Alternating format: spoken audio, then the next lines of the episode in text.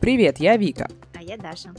И вы слушаете специальные новогодние выпуски подкаста «Прости, что лезу в тарелку». В прошлый раз мы пытались вам помочь организоваться к Новому году, подобрать меню, подобрать напитки, они же дринки, drink, drinks э, на English. Вот. Алкохол. Э, алкохол. да. Разобраться, что готовить, куда идти, с кем проводить Новый год и так далее и тому подобное. Мы акцентировали достаточно большое количество внимания на том, чтобы вам покушать на Новый год. Покушать хорошее слово. Ложечкой. Ложечкой за столиком. Чайно. Ложечкой за столиком покушать на салфеточке и тарелочке. Прости, что лезочку в тарелочку. Вилочкой. Да. В прошлом выпуске мы много говорили о том, какую еду вам выбрать, что поставить на стол, чем угощать гостей, что принести и так далее. Мы предлагали вам много разных вариантов, говорили о том, что вы можете готовить русскую кухню и интересную, вы можете выбрать какое-то прикольное блюдо и все такое. Но, естественно, мы понимаем, что какой же Новый год без этих великолепных штук, без оливье, оливье да, без холодца и так далее. Для тебя особенно. да. В общем, мы решили сегодня э, погрузиться немного в какую-то небольшую такую предысторию классических русских новогодних блюд, откуда они вообще появились, почему мы их едим, и что с ними так, и что с ними не так. Вот. А... И русские ли они? И русские ли они вообще на самом-то деле, да. Также мы все-таки не теряем надежды заинтересовать вас, не теряем надежды заинтересовать какой-нибудь веселой штукой на Новый год, какими-нибудь интересными новогодними фуд-традициями разных стран. В общем, вот так. И, конечно же, в первенстве выигрывает салат оливье. В каждом доме, в каждом ресторане почти везде готовят оливье. Откуда же появился этот салат? Многие знают, что его придумал повар француз, и звали его, собственно, Оливье. Я думала, Андрей его звали. Да. Не-не, Борис. Зачем? Антон. На А, чтобы было. В общем, салат еще придуман был в дореволюционное время, и он был не совсем такой, как мы его сейчас привыкли видеть и представлять. То есть это даже не тот столичный, который премиум оливье. Основа салата была из телячьего языка, рябчиков, черной икры, каперсов, богато, да? Угу. А листья салата и раковые шейки заменяли картофель и морковку. То есть черная икра это у нас была зеленый горошек. Э, На самом деле, мне кажется, этот салат можно было назвать белковое отравление. Ну, я понимаю, что богатые желудки до революции, видимо, ими наслаждались, но это какой-то трэш на самом-то деле. Если так подумать, что эти ингредиенты не особо сочетаются. Ну, нет? Мы не пробовали. Ну, звучит, как я не хочу пробовать. Ты хочешь? Ну, не знаю, я попробую. Да, ну давай Но сделаем. он, так я понимаю, был а, выкладкой, то есть а, на тарелке в ресторанах его mm. подавали, и он был не перемешанный. А-а-а. И уже в процессе ты его сам перемешивал, ну, как модно сейчас, кстати, mm. вот этот салат. Это боул был. Кусками. Режь сам, перемешивай сам, что хочешь, делай. Вот, ну и была заправка, типа как майонез. У нас, в принципе, то же самое, похоже. А потом уже в процессе, из-за того, что люди были не такие богатые в СССР, все было в дефиците, даже горошек был в дефиците. Зато дружили все, жили дружно и очень хорошо, и было очень весело. И родину Надеюсь, любили. что мы такого не, не будем. Такое у нас не, не ждет. Не хочешь дружно и весело жить, я понимаю. Я хочу вкусные рябчики. Черной икрой. Да. В общем, все ингредиенты, даже зеленый горошек и курицу, как в столичном, там, колбасу, было невозможно достать. Это был деликатес для людей, да, которые жили во времена СССР. И могли они позволить себе такой праздник только вот на Новый год. Ну и, естественно, вошла такая традиция, что мы встречаем Новый год именно с этим салатом. Ну да, но я думаю, что, наверное, отдельно они все могли достать, просто было очень сложно это все объединить. Ну, типа там вот в один момент кто-то появлялось, кто-то появлялось. А вот так, чтобы... Они такие, о, горошек, сидим отдельно. Да. Они такие, о, горошек, оставим его на, на три года вперед там закупим. Я не знаю, как было на самом деле. Ну, вообще, фан, фан story, конечно, про Оливье. Ну, а так получается то, что, ну, ты говоришь, до революционные годы появилось, в принципе, его ели, но оно до этого не было, да, никаким новогодним блюдом. То есть оно стало новогодним блюдом Да. только чисто в советское время. Да, то есть в ресторанах подавали этот салат. Видимо, просто, простой народ захотел как-то перенестись в это вот все. И, естественно, рецепты откуда брать не было. Инстаграм, ТикТок отсутствовал. Поэтому все таки о, ресторан, Ну да, да. там Ну, посмотрим. ну, наверное, в какой-нибудь official Soviet culinary book recipe, возможно, с good fabric. Good fa- Это мой favorite meme, я буду его all my life repeat делать. Да. Нас сейчас забанят за количество отсутствия русского языка. Да, да, новый закон же нельзя. Sorry, guys. Дальше у нас великолепный, превосходный, твой любимый, великолепный холодец. Обожаю холодец. Холодец — это мое любимое блюдо, я хочу еще раз подчеркнуть его. Я его никогда в жизни не ела, но очень много раз видела его, нюхала его процесс приготовления. Обожаемую просто вот этот хаш, когда вываривается, жара, ноги вот эти свиные, которые варятся. Красота. Это странно, что ты ни разу не попробовала холодец, потому что ну, это такое блюдо, и, в принципе, отсутствие какого-либо желания попробовать то, что все едят, меня очень удивляет. Ну да, но он просто очень некрасиво выглядит, на мой взгляд. Вот этот вот каток из жира. Ну, я понимаю, что это не жир, но в моем восприятии достаточно странно смотрится. Особенно мне очень всегда смешно, когда все приходят гости на Новый год и такие, вау, какой у вас красивый холодец. Какая ровная там штучка, и меряются вот этими вот холодцами, и вот это вот на балконе стоит. А какая великая проблема, про холодец. Когда на балконе жарко, да, не всегда же у нас минус 130, ну, в наших э, южных краях, например. И на балконе жарко, и некуда поставить этот холодец. Ну, у нас большой дома холодильник, но не у всех холодильники большие. И вот это вот там непонятно, что-то с ним делать. Я не знаю, как как невозможно его сохранить. Он там растаял, все расстроились, страшно. Но вообще оригинально, как же появился холодец? Очень. Очень, да, очень интересно. Тут э, достаточно простая история. Значит, были северные народы, ну, любые северные народы, в принципе, где холодно. Начнем с этого. И, ну, так как там холодно, людям требуется очень много энергии, энергия килокалорий, жирненькая, наваристая. Поэтому они делали очень-очень-очень сильно наваристый бульон, жирный такой, ну, как для рамена. Basically, холодец рамен. Вот. Может, мы рамен из рамена сделаем холодец? Ты попробуешь? Звучит еще шикарнее, чем обычный холодец на самом деле. И да. В общем, и потом люди просто стали замечать, ну, из-за того, что температура холодная, естественно, по- ну, около костра не всегда будет стоять твоя еда, или там около печи, ну, в любом случае, когда-то падает температура. И они оставляли свой суп э, на холоде и заметили то, что он застывает. И такие, вау, это очень прикольно. И, ну, и на самом деле это просто удобно, потому что в таком э, виде этот суп становился более транспортабельным, плюс его употреблять удобнее. Ну, действительно, ты его там можешь положить, пока ты идешь там своих оленей пасти, или чем там занимаются еще люди, северные народы, в общем. Ты его просто берешь как бы в таких колышках, гру- грубо, ну не в колышках, ну поняли, как судочки мы сейчас что-то берем, просто оно из жидкого превращается в нежидкое, не протекает, очень сильно удобно, шикарно, великолепно. В общем, так появился этот это прекрасное, самое замечательное, мое самое любимое блюдо, которое я не, не осознаю. Ты, как великий эстет верхнего общества, сообщества, из сайда, знаешь, что, конечно же, это блюдо было для прислуги позже в России. И когда уже с богатых столов собирали все, что осталось, Мгм.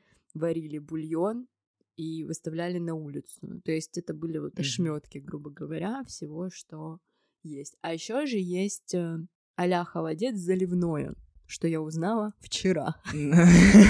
Да. А в прошлом Я не году... знала. Да, потому что в прошлом году ты не была на нашем... э, у нас есть annual tradition, каждый Новый год, когда мы отмечаем вместе, мы 1 января всегда приходим ко мне домой. И вот в прошлом году моя мама приготовила очень много этого заливного, а заливное это что? Это холодец из рыбы. Это еще отвратительнее, чем обычный холодец. Это какая-то жесть, но это просто трэш. Но холодец из рыбы, ну за что его придумали, я не понимаю почему, но я уважаю людей, которые это любят, но я не могу понять. Это придумал Иполит, видимо. Ну да, да, да. Целос, ты вчера узнала очень много новой информации. Расскажи нам. История заливного вообще начинается с нашего всем любимого фильма. Каждый год его смотрим, как Оливье. Едим с легким паром. Как раз-таки в этом фильме а, 40 лет назад чувак такой, Иполит, вечно всем недовольный, э, садится, значит, начинает есть и вытаскивает изо рта рыбную кость и говорит, ну, крылатая фраза, вы, наверное, все знаете. Какая гадость, какая гадость, это ваша заливная рыба. Ну так вот, выражение знала, а что это правда он ест в холодце, я не знала. Вот. В общем, бросает эту кость такой с пренебрежением. Ну и после этого а, во время наших родителей начали готовить вот это заливное на Новый год, потому что фильм символизировал вот эту такую красивую... Хотя я не знаю, блин, он так возразил этому блюду, его все начали готовить. Не знаю. Ну, кстати говоря, э, я где-то читала какое-то исследование, то, что на самом-то деле этот фильм, он, ну, он был популярный в советское время, но вот mm-hmm. са- самую популярность он заслужил уже вот сейчас, когда его начали супер сильно пушить в 2000-х годах на каналах, то есть, ну, типа mm-hmm. на федеральных. То есть до этого, видимо, не было такого культа. Ну, просто люди, видимо, готовили. Ну, просто, блин, зима, как бы удобно, да, приготовить вот эту штукенцию, она долго хранится, лежит, ну, где холодно, опять же, к да. южным регионам не супер, наверное, относится. Она там стоит у тебя на балконе, и все, ты ее вот это откалываешь, там, отламываешь, и пошел, положил всем гостям, очень удобно, наварил один раз 31 декабря вот эту жижу великолепную, и всем подаешь. Наверное, наверное, поэтому просто все готовят. Я просто вот пытаюсь осознать, почему действительно люди могут, ну вот, любить готовить этот холодец. Ну, моя бабушка вкусный холодец делает, мне очень нравится. Она не, не на Новый год делает, а просто делает. Летом. Выставляет на в коридор выставляют, там всегда холодно. Это факт, подтверждаю. Какого балкона и улицы не надо. Да, зачем вообще? Действительно, ладно. Какой у нас э, третий всадник апокалипсиса Нового года русского? Великолепный твой любимый. Опять, твои любим... топ твоих любимых блюд. Чтобы вы понимали, когда я приношу оливье, Вика всегда доказывает, что она не будет его есть. Ну ладно, и тут Оливье вот что обман. она не ест, это селедку под шубой не ест. Вот тут не обманывай. Я тоже ее никогда в жизни не пробовала. Капец, ну я не понимаю, как можно не попробовать салат этот? Ну это просто, это какой-то, ну, ну как? Не, ну он красиво, селедка под шубой тут без вопросов. Она выглядит интересно, красиво, занимательно. Но просто там селедка, а я селедку вообще в жизни, в принципе, ела два раза. Один раз в школе летом, там была какая-то площадка, и у меня было помешательство, и я съела три селедки соленых, и как сейчас помню, очень мне хотелось. И второй раз вот недавно мы с моей подругой, с нашей вообще Ева, привет, shout-out, Евин, бойфренд, слушаешь нас? Ура, привет, если вы нас слушаете, если нет, то мы так проверим. В общем, и она брала селедку с картошечкой в великолепной румочной ростовской хрусталь, и очень вкусная была реально эта селедка, но она не была как-то сильно похожа на селедку, на мой взгляд. Но селедка под шубой, блин, там майонез, там картошка, там селедка. И зачем мне лук. это есть? Еще и лук. Я недавно делала. Ну и что, расскажи про откуда же твое любимое блюдо появилось? О, мое любимое блюдо, оно тоже родом из э, советского времени. Причем, ну, казалось бы, да, Шуба. Ну, шуба это, очевидно, вот это верхнее покрытие. Ну, мы знаем шубы, да. Как мы все и думали как, до вчерашнего как дня. мы все и думали до вчерашнего дня. Абсолютно так. Ну, шуба, верхнее покрытие. Ну, вот это вот фиолетовое, желтое, что да. как там украшает. От, от Сюда, да, да, да, да, от бурачка. Вот эта вот штука. А оказывается, нет. Это было такое сытное блюдо в таверне советской, э, тоже, кстати, в 900, ну, 900, ну, в общем, после, после революционное блюдо, такое пролетарское, скажем так. В общем, э, был такой небольшой ресторан, но это не ресторан, но такая закусочная. И там начали делать селедку под шубой. И шуба — это не шуба на самом деле, это аббревиатура. Шовинизму и упадку, бойкот и анафема. То есть, э, что имеется в виду? Ну, вот это и имеется в виду. Вот так вот так люди боролись э, с буржуазными проявлениями. То есть, потому что в селедке под шубой все продукты, которые там есть, они все, ну, супер-мега простые которые мы только что перечислили, которые все вместе очень странные. Единственное, что э, существует от э, проклятого, проклятой буржуазии, это майонез соус провансаль, который потом стал очень сильно народным достаточно, поэтому... Ну, там э, картошка символизирует крестьян, а цвет свеклы означает знамя.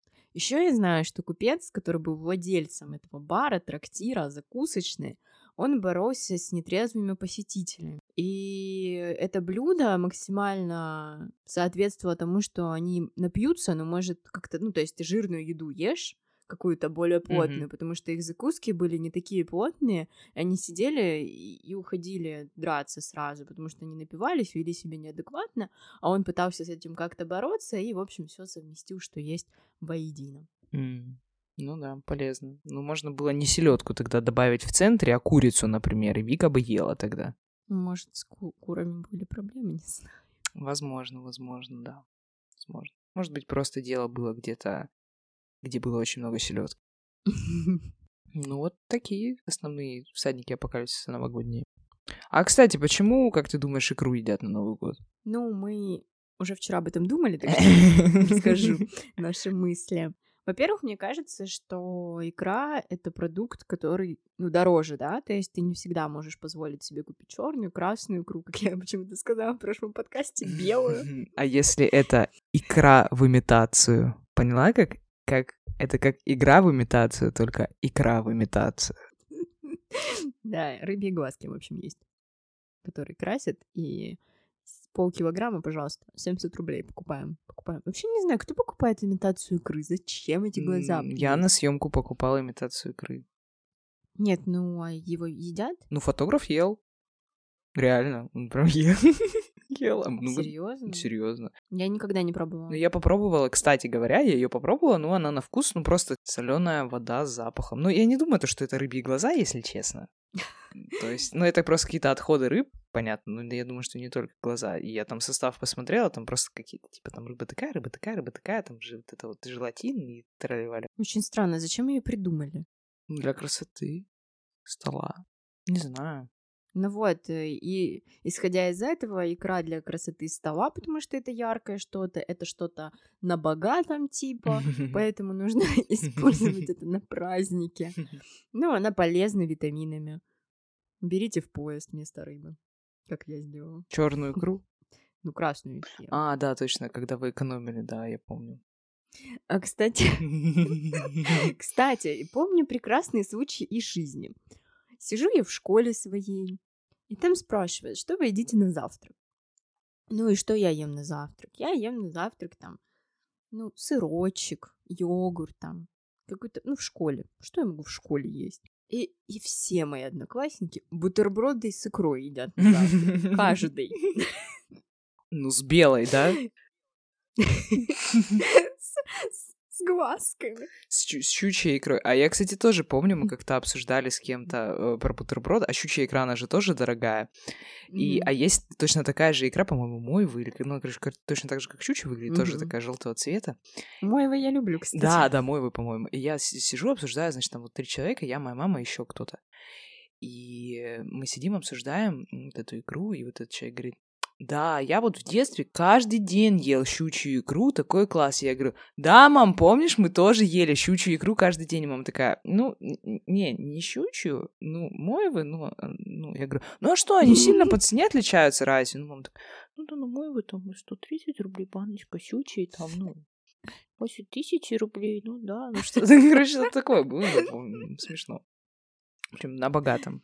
В общем, символизирует богатство, красоту, едим. У моей бабушки, кстати, аллергия на икру. А еще есть икра тобика. Тобика — это икра летучей рыбы. В роллы добавляют. О, можно сделать супер маленькие бутербродики с икрой Тоби, как в Инстаграме на маленьких этих постиках, такие маленькие-маленькие, положить их на маленький кукольный столик и кушать ложечкой. Не придумала шутку про ложечку, ладно. Дальше, ладно, заканчиваем с нашими народными столами. Переходим к инородными. К инородными. Да, но мы вовлекаем, вовлекаем вас в интересный мир. На самом-то деле, на самом-то деле, да. Мы решили пойти по пути солнца. Солнце, знаете, где, где встает солнце? На, на востоке. Это правильный ответ. Это correct. Correct, да. А какая у нас на Востоке там государство есть? Ну, там азиатские, которые, в принципе, дружный народ относительно Японии. Да, да, дру- дружелюбный относительно... Ну, конечно, Юникло. На Ламоде. Юникло на Ламоде, да. Тойота в Казахстане. Лексус в Беларуси. Да, в общем так. В общем, мы решили начать с Японии. В Японии очень много традиций на Новый год. Вот если даже мы сравним, например, с Россией, в которой, ну, по сути, у нас сохранились только какие-то советские традиции и все, все остальное, ну, что мы делаем из еды, угу. ничего. Ничего модного. Ну, ничего модного абсолютно нет. А вот в Японии есть много всяких разных приколдесов. Например, начнем с самого скучного, мы их вот так вот распределим. Самый скучный, на мой взгляд, приколдес в том, что в Японии есть одна из традиций такая, там, видимо, человек выходит и выбирает из список, так открывает и говорит, в этот Новый год я буду исповедовать одну из 150 традиций, которая есть. И вот э, самый скучный выбирает вот это. В некоторых японских семьях э, на Новый год едят э, гречневую лапшу. Ну, соба, это гречневая лапша. В полночь на Новый год они себе берут тарелочку вот этой собы, чтобы попрощаться с Новым годом и поприветствовать грядущий. Почему это так происходит? А потому что соба в японской культуре символизирует долголетие и процветание. Ну, видимо, потому что она длинная лапша, а гречка, не знаю, может, у них там дорогая, но если учесть, что в Японии вообще, в принципе, мало места для того, чтобы что-то выращивать, то как бы понятно. И тем более они уже радуются, потому что они не рис едят, видимо. Ура. Да-да-да, видимо, ура. Вот, также эта же скучная семья, она потом немножко развлекается. Это вот типа входит в традицию вместе с собой. Они потом делают моти и едят моти.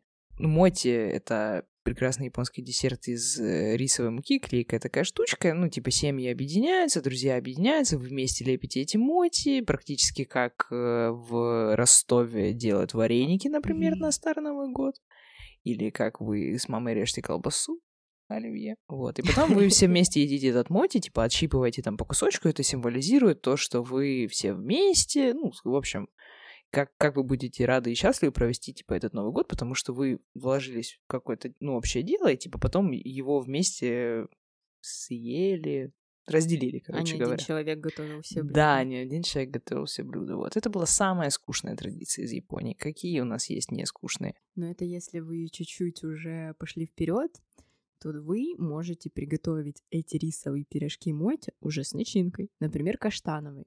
Потому что, в принципе, в Японии на Новый год японцы, следовательно, не, русские. Бегут в японскую... Приезжают в Японию. Жрут каштаны. Такие моти с каштана. С каштана можно моти, пожалуйста?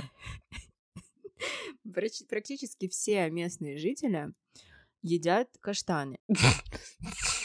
Каждый, каждый день на завтрак вместо икры. Вот у тебя в классе все ели икру, а в Японии все каштаны на завтрак едят. Да, но у них тоже, кстати, это связано с, как я пошутила, уже фэншуем. Потому что каштаны тоже приносят удачу. То есть, если гречневая лапша символизирует долголетие, то каштаны сопутствуют удаче в делах, и они считают, что чем больше ты съешь на Новый год каштанов, тем больше ты удачи получишь. Вот. У них, а, в принципе, присутствуют бобы на столе, икра сельди для счастья в семье и морская капуста для радости. Mm-hmm. Так-то. Да, mm-hmm. действительно, Ну там стол. вообще есть такая, такая бум вообще. Оставлю тебе бум тусовки. Ну, ладно, ладно. Японцы, молодых японцев. Хорошо, хорошо. Ну, я хотела еще пошутить про каштаны, что э, чтобы вам это сделать дома, вам надо пойти и купить э, каштаны по цене черной икры, Поэтому это тоже показывает ваше благосостояние. Прикинь, каштаны сейчас зимой. Почему? Ну а что, сейчас сезон каштанов? Да не, ну каштаны, ты чё, они бабушка моя каштаны, во-первых, бесплатно в лесу собирают. Но главное не собрать. Э, есть определенный вид каштанов, они как-то типа Ядовитые? конь как-то называется, типа, да, типа коня, что называется. И, в общем, они, э, если ты их соберешь, то ты умрешь. И вот мы с бабушкой собирали каштаны, она такая, вот ты собрала каштан, от которого умрешь. Я такая, нифига. И, ну, естественно, они долго хранятся, их можно там поджарить немножко, mm-hmm. ну, по крайней мере, как моя бабушка ну, я, кстати говоря, люблю, любила каштаны, пока я не увидела, что из них всякие там блядь, черви выползают. Вот не очень приятное зрелище было. Ну, в общем, ладно. Но возвращаемся к бомбе. Хотелось бы сказать, что на самом-то деле бомба уже не молода, это уже не тинейджеры этим занимаются. Потому что эта бомба происходит с 1974 года. Почему это важно? Ну, потому что в маркетинге даты иногда важны. Дело в том, что в Японии э, в 1974 году появляется KFC. Ну, вернее, оно уже было как бы, ну, то есть KFC проводит такую рекламную кампанию. Существует такая легенда, что в канун Рождества в Японии один японец пришел в ресторан KFC. А как мы знаем, вообще-то Япония не то чтобы сильно католическая страна, ну или православная, неважно, было это 7 января или 25 декабря, или 24 или 6, это не важно. Он пришел заказал курочку, а японцы, они же очень сильно эмоциональные, ну, видели вот эти вот, ну, они вот это все. И тут он как поел курочку, и как воскликнул на весь ресторан. Это лучшее, что можно съесть в стране, это цитата, в которой к рождественскому ужину не подают индейку. Ну, потому что в Японии к рождественскому ужасу... Ужасу. Ужину. К рождественскому ужину индейку не подают, потому что они особо ее не отмечают. Вика просто сказала все, что думает. Да. Я, я, да, я честно все говорю. Да, и, в общем, э, там, видимо, под столом сидел маркетолог, ну или где-то сидел и подслушивал. И случилась магия. Маркетолог решил взять эту фразу в оборот. По всему Токио, по всей Японии развесили рекламные плакаты, на которых было написано «Рождество вместе с KFC», «Кентукки на Рождество». Ну, в общем, такие слоганы, символизирующие то, что KFC непосредственно должно ассоциироваться у вас с Рождеством в Японии. И японцы, они такие, ну да, ну в натуре, ну блин, ну реально. И начали покупать ведра этого KFC на Новый год. Фу, то есть не на Новый год, на Рождество. И теперь реально существует такая традиция, когда, ну, в основном это, кстати, городские жители, насколько я понимаю, ну, потому что особо в селе там не будет у тебя KFC, видимо, в японском.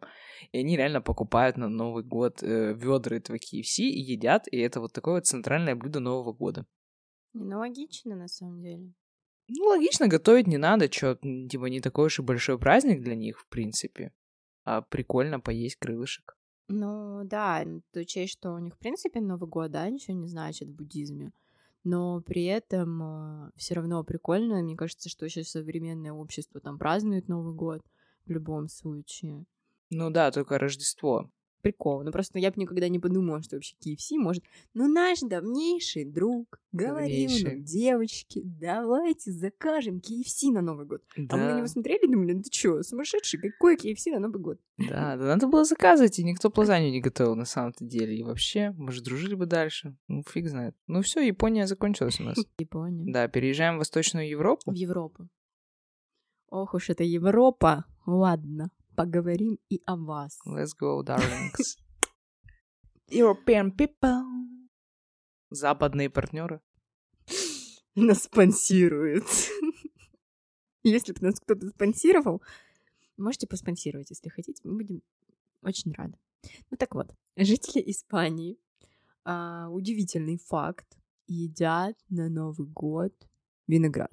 Ровно в полночь в их а, традиции в каждый удар колокола, ну, то есть курантов. Mm. Они, они, они смотрят нашу трансляцию, получается, в 12 ночи, куранты, да. Я же говорю, у них колокол, у нас куранты, я провожу аналогию. Да, чтобы, да. если кто-то хочет, а мы же рекомендовали использовать, mm. то вот кто-то выберет Испанию, почистит себе виноград к полуночи, что все готово. Да, у них с, на Саграда Фамилию, на Саграда Фамилию проецируют наше поздравление специально вешают экран, ну, там леса очень удобно, строительные, как бы. Шикарные шутки, юмор искрометный у меня. В общем, у них вот такие вот э, традиции, и они начали еще не так давно, на рубеже 20 века. Вот, кто-то придумал, тоже какая-то маркетинговая штука была, производитель винограда в южной части страны. У него был небывалый урожай, и с тех пор он решил всем тоже как KFC сказать «Добрый день, давайте есть на Новый год по виноградинке». А то у нас очень много винограда. Да. А, а надо бы по каштану есть за каждый удар. Курантов-то вообще-то. Да. Ну, прикольно. Не, ну, кстати, это интересно. И, в принципе, виноград можно купить, ну, интересно. Interesting. Мы можем все традиции объединить. У нас будет застолье и виноград. А виноград часто, кстати, покупают на Новый год. Да. Фруктовая тарелка Да, присутствует. присутствует. Чё вам? Прису- С сыром прекрасно, замечательно можно. Я вот только занята на бой курантов, но если мы свободны, А, а ты будешь бумажку жечь? я же каждый год живу, так у меня все исполняется, а у вас нет. Почему я так хорошо живу? Ну, я, видимо, ватман подожгу в этом году. Ватман в большой бутылке Шато Тамань, вот этой вот, которая... Пять литров? 5 литров, да. Ой, в общем, испанцы хорошо живут, под- подали нам столько, вообще, продал да создал, столько прекрасных идей. Да, единственное, мы ошиблись, сказали Восточная Европа, они, конечно, не Восточная Европа, они Австралия. Да. Ну, В Европе, на самом деле, очень много всяких разных традиций, хотя, ну, основные какие-то базовые вещи, они, в принципе, точно такие же, как и везде. Ну, существует какая-то, да, основная большая новогодняя традиция, что на Новый год, на Рождество все готовят какое-то большое основное блюдо, это там, ну, вот запеченная индейка, например, там у нас утку любят готовить, у них тоже, в принципе, везде так. Какой-то гарнирчик, салаты майонезные отсутствуют, но в некоторых есть свои приколы в странах, так же, как виноград, но виноград это легкая закуска, а вот, например, э, в Румынии и Болгарии пекут пироги с сюрпризами. Что соединяется с нашими знаменитыми ростовскими варениками, про которые люди уже в Батайске буквально, это город-спутник Ростова, не слышали. Удивительно эту традицию с варениками, про которую мы обязательно поговорим подробнее в следующий раз. Вот, но в Румынии и Болгарии также пекут э, пирожки с сюрпризами. Всякие разные штучки кладут, типа монеточки, там, так далее, так далее. С картошечкой пирожочки. Ну, прикольно тоже. Люди гадают так на Новый год, что их ждет в Новом году. Замечательная традиция. Кстати, вот я в прошлом выпуске говорила, что год кролика есть мясо нельзя, можно только птицу и рыбу есть. А в Австрии считается, что в новогоднюю ночь всегда нельзя есть птицу, потому что счастье ваше улетит. Вот. И очень популярны именно блюда из рыбы, из мяса. И в основном, что вот как не любят свинину, в Австрии обожают. Им кажется, что если они съедят свиной пятачок или хотя бы любой, да, кусочек Damn. свинины, то в новогоднюю ночь, то Мгм. у них будет весь год счастье, удача, деньги, зажиточность, плодородие, счастье, там все круто, классно. Да, да. так. А еще в одном из источников, помнишь, было сказано, что в Австрии ни в коем случае нельзя есть раков на Новый год. Потому что, как мы знаем, в Австрии э, сезон раков э, открывается 31 декабря. И если вдруг вы в Австрии съели рака, то вы будете пятиться назад весь год. Этого не- нельзя допускать. Никогда не ешьте раков в Австрии. 31 декабря. Будьте аккуратны. Аккуратно. Attention. Если вдруг вы пойдете в раки и гады в Австрии, 35, решите там отметить новогоднюю ночь, не ходите в Австрию. Но пирожки готовят не только в перечисленных выше странах до прекрасной шутки про рака. Еще пироги готовят в Греции. Почему мы решили их выделить? Потому что очень смешное название у этих пирогов. Они называются Василопита. И Василопита — это такой специальный новогодний тортик. Как ты думаешь, с чем могут готовить новогодний тортик в Греции? С оливками? А, нет, не с оливками, базиликом. Это греческий новогодний пирог. Он, кстати говоря, сладкий, и что прикольно, потому что он с базиликом и сладкий. Его посыпают миндалем. Он такой хлебный, я так понимаю, такой упругий. Кстати, прикольно, мне кажется, что как десерт такой, типа на. Новый год, классно. Булочка такая получается. Да, а еще туда э, кладут тоже сюрприз. Какой? Монетку Ниточку? Фасоль? или безделушку. И кто получает кусок? С куколкой? С монеткой или безделушкой? Или брелоком, может быть, каким-то, знаете, от телефона, который был? У того будет удача в наступающем году, но только если они не поели рака в Австрии, потому что если вы съели рака в Австрии, то вы попятитесь и все отменится. Во многих европейских странах существовал обычай в рождественский вечер, сочельник, зажигать в очаге полено. По традиции, а, полено должно тлеть в камине на протяжении нескольких дней. И в течение этого времени а, на полено лили вино, клали мед, там рядом где-то еду, а, посыпали зерном, и считалось, что так год будет плодородным. Но вопрос. Вот горит у тебя это полено. А по моему опыту с камином, я могу сказать, чтобы разжечь огонь, нужно постараться. У него, если еще еду класть, вино лить, медом поливать. Я, конечно, я не знаю, мне кажется, что он не будет леть несколько дней, он тут раз, сразу же бревном останется, вот каким было. Ну да, ну и вообще это как-то расточительно. Мне кажется, это, это как крестьяне э, весь год собирали там урожай, свое вино, короче, все вот это вот собирали, собирали, чтобы вылить на полено на Новый год. Просто, вернее, на Новый год, на Рождество. И такие, вот, блин, полено. Пепел от полена хранили весь год. Как я сюрпризы с вареников храню, и они сбываются, потому что если вы не храните пепел, то нифига не сбудется. А если вы едите вареники с раками, то эти сюрпризы не сбудутся.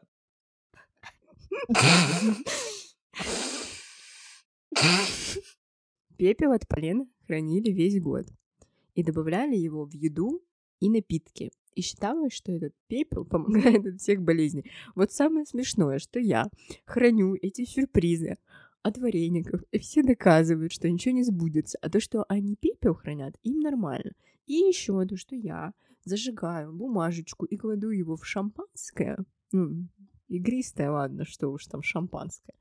Мне говорят все, что это я умру от этого пепла, сдохну, а они вон годовалой давности в еду А добавляют. это тебе вот эти же люди говорили, которые жгут полено с э, вином, да? Это ты с ними связываешься часто. Я просто, ну, я много знаю действительно таких людей, которые жгут полено в однокомнатной квартире, в новостройках. Вот они, да, да, я знаю, я знаю таких. В электронных каминах очень часто, кстати, жгут полено, но это странно. Или вот, например, в телевизоре, когда заставка камина, там тоже очень много полена, и потом, да, потом они посыпают, я знаю таких. Но я не думала, что просто ты с ними тоже общаешься. Наш общий знакомый. При- приходите на мой Так вот. стендап э, через 10 лет. Так вот, к чему же я говорила про полено? Вообще, а, традиция ушла так да- далеко, что сейчас а, на Рождество, особенно в европейских странах, готовят а, торт под названием полено. И, в принципе, ну, и у нас в Ростове, в многих странах, государствах готовят полено, вот этот вот э, шоколадный десерт. Вика заказывала его в прошлом году, поделись своим experience ом. Да, сейчас поделюсь. э, Я бы хотела съесть рака, чтобы забыть на самом деле этот experience, потому что было очень невкусное полено, честно говоря. Ну, вообще невкусное, потому что это была э, десертная штука такая, где готовят э, десерты в Ростове. Ну, не будем ее упоминать, э, не будем делать антирекламу, они, по-моему, закрылись уже. И, в общем, там было это рождественское полено, э, ну, это шоколадный торт, по сути, который был выполнен в форме полена, и все там сучочки какие-то и так далее. Но он был совсем невкусный. Experience вот такой. Красивый, мега красивый. Дорогой, блин, был дорогой. Последние денежки. Я помню, Вика за свои денежки, между прочим, его купила и два эклера, вот этот вот кусочек этого торта. И так Вика хотела порадоваться и обрадоваться. Это, между прочим, было после Нового года. И так снежок шел. А полено невкусное было. Кусочек? Не целое полено купила. Не, ну, конечно, не целая полена. Там целая полена стоила, типа, там, 3 тысячи, по-моему, или 5 тысяч. Конечно, кусочек. Естественно. И два эклера, я помню. Но полено было хуже всего. То есть эклеры были еще ок, а полено прям невкусное. Там шоколад какой-то, не, ну... И вообще, в принципе, если вот это вот полено делается просто, типа, шоколадный торт, ну, любой торт, покрытый просто шоколадом, это как-то совершенно неинтересно и, ну, дизлайк. Но, может быть, вишню можно добавить. Нет, ну, можно, конечно, прикольно сделать, естественно, все можно прикольно сделать, но вот то конкретное полено дизлайк. Отстой. Отстой. Что же еще у нас ассоциируется с э, Новым годом? У меня ассоциируются имбирные пряники. Да, действительно, с Новым годом ассоциируются имбирные пряники. Я не устану повторять то, что я в прошлом году приготовила очень много килограмм имбирных пряников. Имбирные пряники стали мега популярны, а особенно их вариация в качестве домов имбирных. Кстати, мы раньше покупали такой организации, как Икея, с моей мамой штуки, вот эти вот э, сразу заготовки для имбирных домов, и делали, раскрашивали, и очень прикольно было.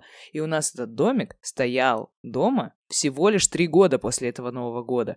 И вообще замечательно. Мы его так и не съели, но он был очень красивый. И вот три года все дети пытались его съесть, и мы всем объясняли, что это декорация. Просто у нас такая дома стоит. Есть нельзя. В общем, вот. Ну, а как же они стали популярны вообще когда? Да фиг знает когда. Знаешь таких людей? Grimm Brothers. Они... э, Тут есть Гаязов Brothers, а это Грим Brothers. Ну, в общем, братья Грим. У братьев Грим есть такая сказка «Гензель и Гретель». И краткий пересказ для тех, кто не знает. Гензель и Гретель — это брат и сестра, которые попали в лапы ведьмы-людоедки. Ну, она так, любила деликатесы такие специфичные. И ее дом, он был из вот этих всяких штук. Там были леденцовые окна, пряничные стены, вот эта вот вся красота, там шоколадки, все такое. И после того, как эта сказка стала популярна, ну, вообще, ну, она укоренилась в европейской культуре, вообще во многих культурах, ну, во всех культурах.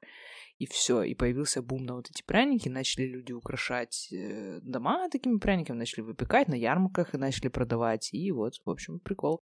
Вообще, за весь сегодняшний выпуск мы можем подвести небольшой такой итог того, что поп-культура очень сильно двигает вообще все вот эти вот традиции. И если мы так подумаем, что кроме каких-то азиатских и таких совсем э, штук, связанных именно с какими-то ассоциациями вот, э, древними, какими-то языческими даже, я бы вот так сказала, все остальные пришли к нам, по сути, из рекламы и из маркетинга.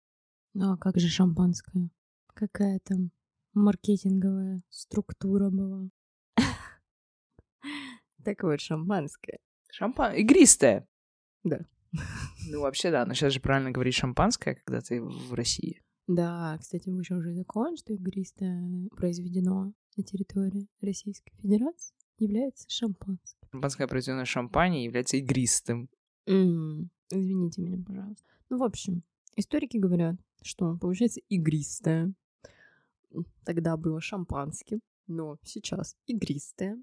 Мы узнали благодаря удивительно кому же? Французам. О, что, есть такой регион Шампань? Правда? Да, есть. Вот, значит, французы с региона Шампань вывозят свое шампанское, едут в Россию в декабре 1812 года. В общем-то, На прогулку? да. Погулять. Посмотреть. Я, я думаю, что посмотреть оружейную палату, да? Или храм... э, Да. х- не, Христа Спасителя не такого. Собор Василия В Блаженного. сходите, Вик. А, ну в ЦУ... Ну да, да. Ну, с- знаменитые новогодние распродажи в КМ-20. Мгм. Мгм. Мгм. Мгм. Французы были уверены в своей победе и везли с собой шампанское, чтобы тут же и отметить все. Но произошло, что произошло, и спасая свою жизнь, они бежали из Москвы и оставляли золото в бутылках М. шампанское. Ну и, конечно, русские солдаты решили отпраздновать победу вот этим горяченым пожарами шампанское. М. Тёп- Тепленьким. Ну, в общем, суть в чем? В том, что это было в декабре, и скоро был Новый год. И вот перешла эта традиция с э, празднования Победы в Новый год, плавно перетекающий. Было много ящиков. Тут начали, там закончили. Ой, у меня родилась ассоциация, может быть, поэтому бумажку жгут на Новый год? Ну, я, я думаю, что нет, но это прикол. Да, думаю, что тогда далеко никто не смотрит, но, в общем, э, и в 60-х годах произошел бум шампанского, ну, игристого, но из-за того, что это было очень дорого, ну, и как сейчас, в принципе, да, шампанское само, которое шампань, оно достаточно дорогое. И вот э, советские власти, такие обеспокоенные народом, думают, блин, наш народ страдает, что б ему дать? У них там зеленого горошка не хватает. Ну, мы им шампанское дадим и сделали шампанское более по демократическим ценам, и считаю, ну, считаю, что, в принципе, в каждом доме шампанское должно быть на Новый год. Ну и, в принципе, игристое — это же такое дань праздника, что там ассоциации, по крайней мере, праздничные пузырьки, там Мгм. тусовочек, Мгм. аперитив. Для аппетита, кстати, хорошо. Дам я вам совет в конце нашего подкаста.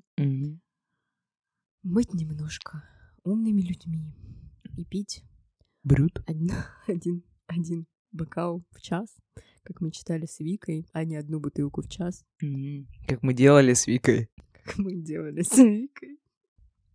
Да, надо быть На умнее. этой заключительной ноте хочу сказать, что на самом деле очень круто, что есть такие традиции, и, в принципе, что Новый год — это не просто что-то, это, правда, какой-то долгожданный и такой атмосферный праздник, чудесный. Я вот писала Деду Морозу письмо, стадикам попросила. Подарил. Да посмотрим. Ну, надеемся. На Деда Мороза надейся, как говорили в елках. Наш старый президент Дмитрий Медведев. А сам не плашай. Да. Натуре. В натуре, в натуре. Да, да. Хорошо поговорили. В этом году это наш не последний предновогодний спешл, но, скорее всего, следующий вы послушаете уже после Нового года, если вы слушаете. Поэтому я хочу сказать, что в этом году я благодарна Австрии за то, что они дали мне информацию про раков. Мне это очень понравилось. Вот. И за то, что мы запустили в этом году подкаст.